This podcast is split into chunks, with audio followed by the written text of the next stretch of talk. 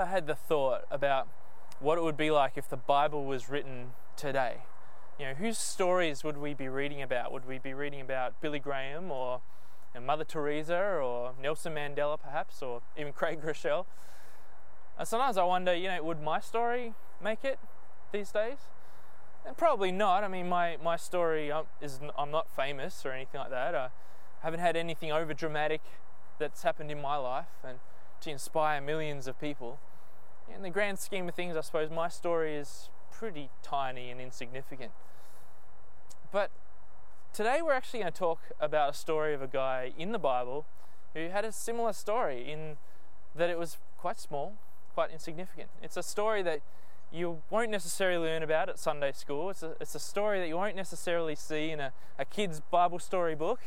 And it's not something that we've actually spoken on really before at our church. You see, it's a, a such a tiny story. It, it, it's found in 2 Samuel in only a few verses, and, and in 1 Chronicles in just a few verses. But hey, when was the last time you dusted off the book of 1 Chronicles, right? but before we get into the story, we need to understand a little bit of the backstory and something um, of real importance called the Ark of the Covenant.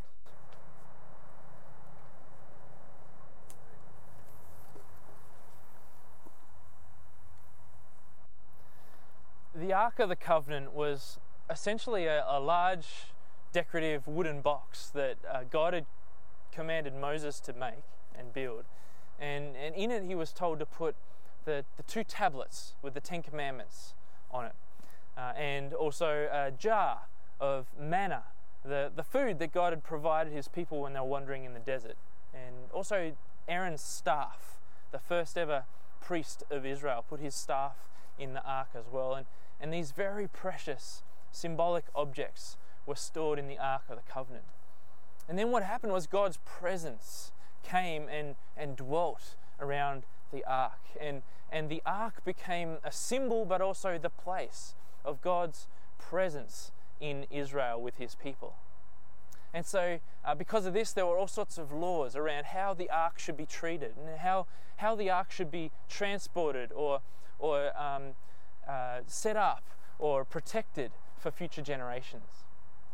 And in those future generations, as it went on through the decades and through the centuries, the Ark of the Covenant became Israel's most precious, treasured possession.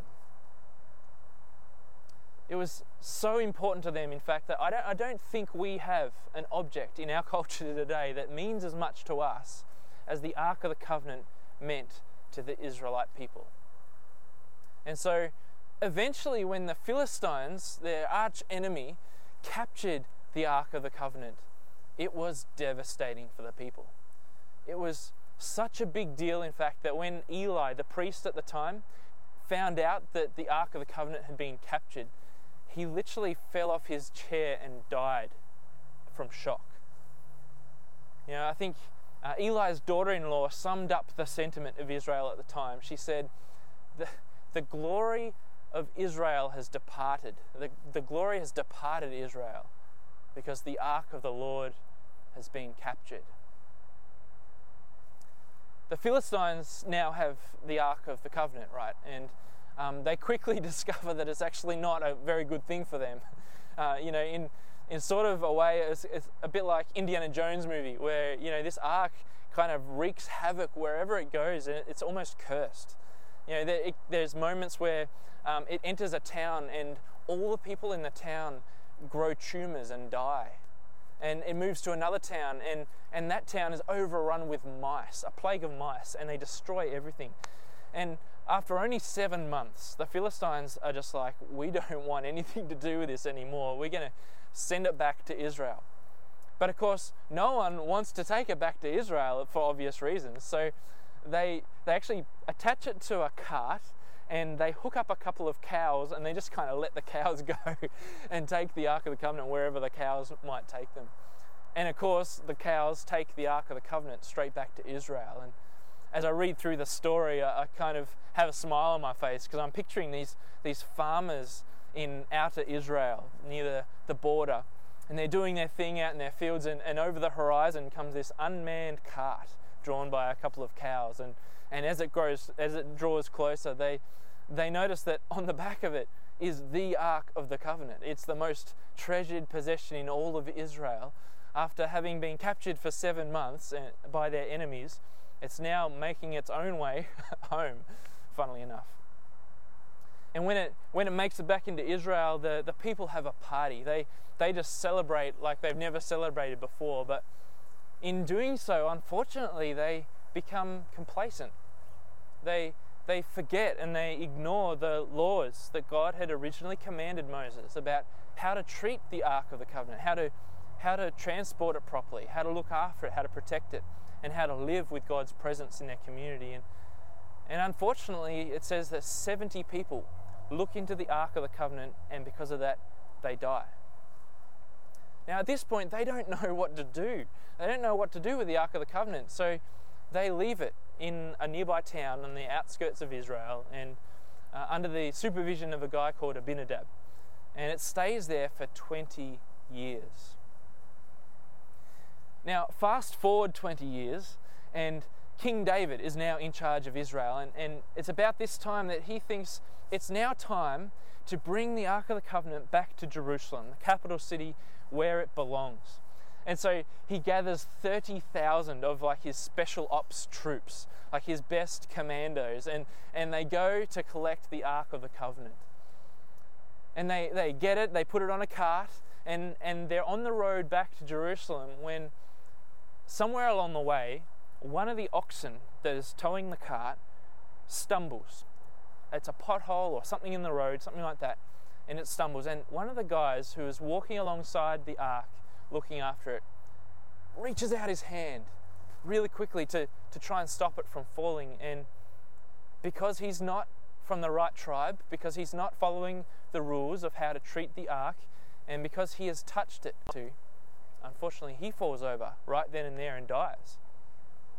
Now, King David sees this and he is freaked out. I mean, he has no idea what to do at this point. And this is where we pick up our story today. It's in 2 Samuel chapter 6, and it's here that we meet our little humble hero. Now it says, David was now afraid of the Lord, and he asked, How can I ever bring the ark of the Lord back into my care?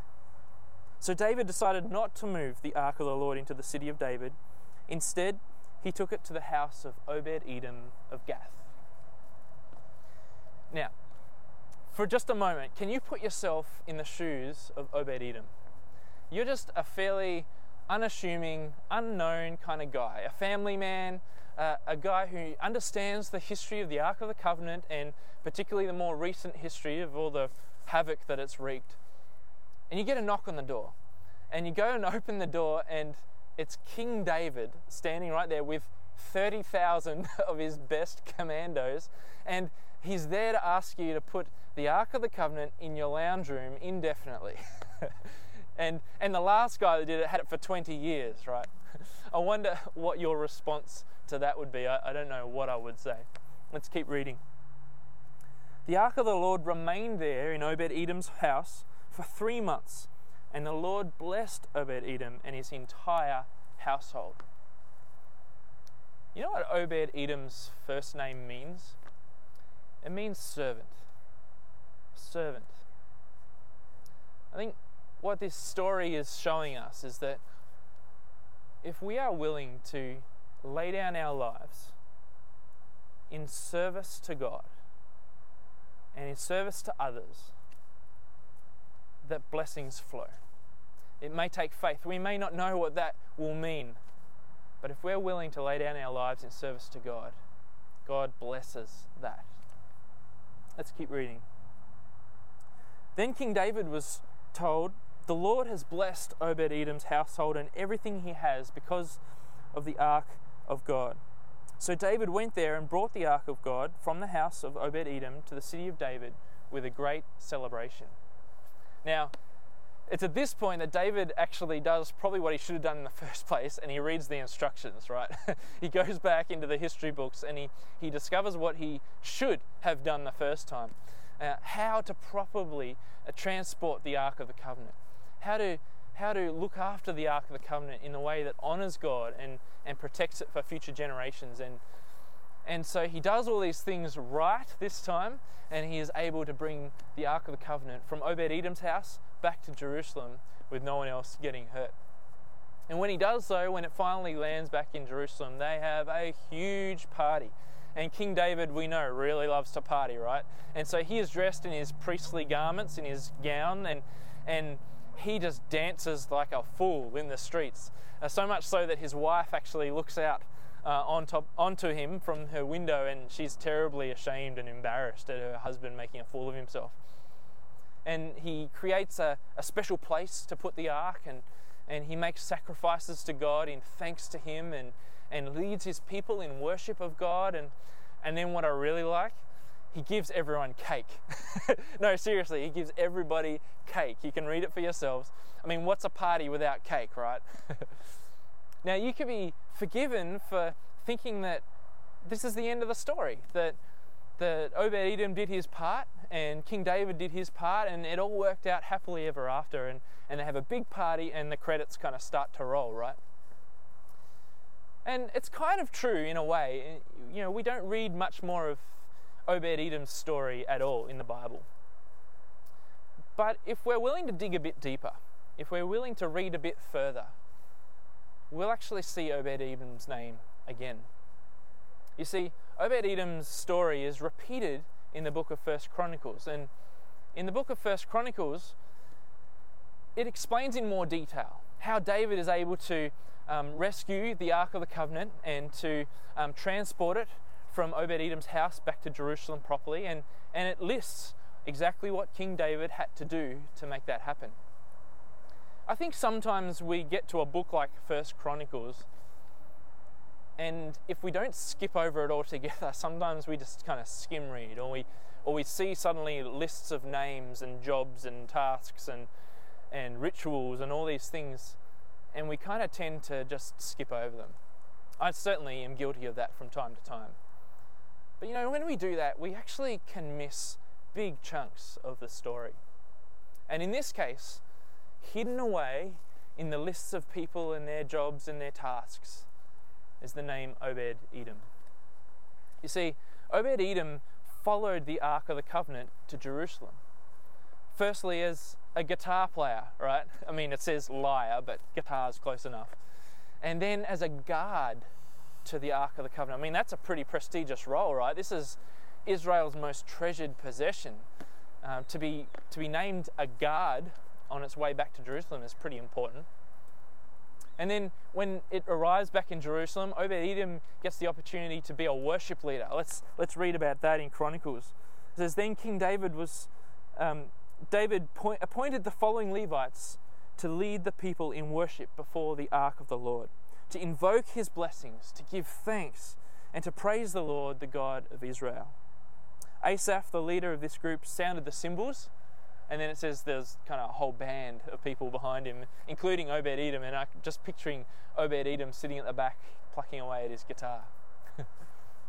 now, as the party dies down and the celebrations kind of wrap up, it moves into a more of a, a regular day to day, week to week kind of activities, and King David still has jobs to give out when it, with regards to worship and things like that. And again, if you read a bit further, we can see Obed Edom's name pop up again. You see, it says David arranged for Asaph and his fellow Levites to serve regularly before the ark of the Lord's covenant, doing whatever needed to be done each day. Doing whatever needed to be done each day. And this group included Obed Edom and 68 other Levites as gatekeepers. Now, if we're keeping count, Obed Edom so far has been a guitarist, uh, he's been a guard for the Ark of the Covenant, he's been a worship leader in the band, and now he's a gatekeeper as well. Man, this guy can do a lot of things, right? He's putting his name up uh, for everything, he's putting his hand up for everything. And as, as we read through Chronicles, about through all these lists of people and names, we keep seeing this same guy popping up. In fact, it's the story continues to say that um, Obed Edom's kind of servant heart and desire to follow God's presence actually spreads into his family as well. You see, later in Chronicles it says, the sons of Obed Edom were also gatekeepers. It says Obed Edom's son had, had other sons with great ability who earned positions of great authorities in their clan. And they had relatives who were also very capable men. All of these descendants of Obed Edom, including their sons and grandsons, 62 of them in all, were very capable men, well qualified for their work. And then it, it keeps on going to say that Obed Edom and his family are eventually given responsibility over larger teams of people, over a whole city gate, over um, a storehouse, and the list goes on. You know, in that three month period where the Ark of the Covenant was in Obed Edom's home, something happened that changed his life. It was the presence of God.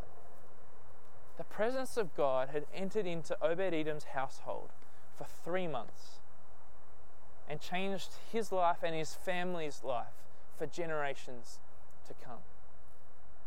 And when King David came to collect the Ark of the Covenant and take it back to Jerusalem, it's quite obvious to me that Obed Edom didn't want the presence of God to leave him. And so he followed back to Jerusalem, willing to do whatever needed to be done. Now, this, this servant of God was willing to do whatever needed to be done.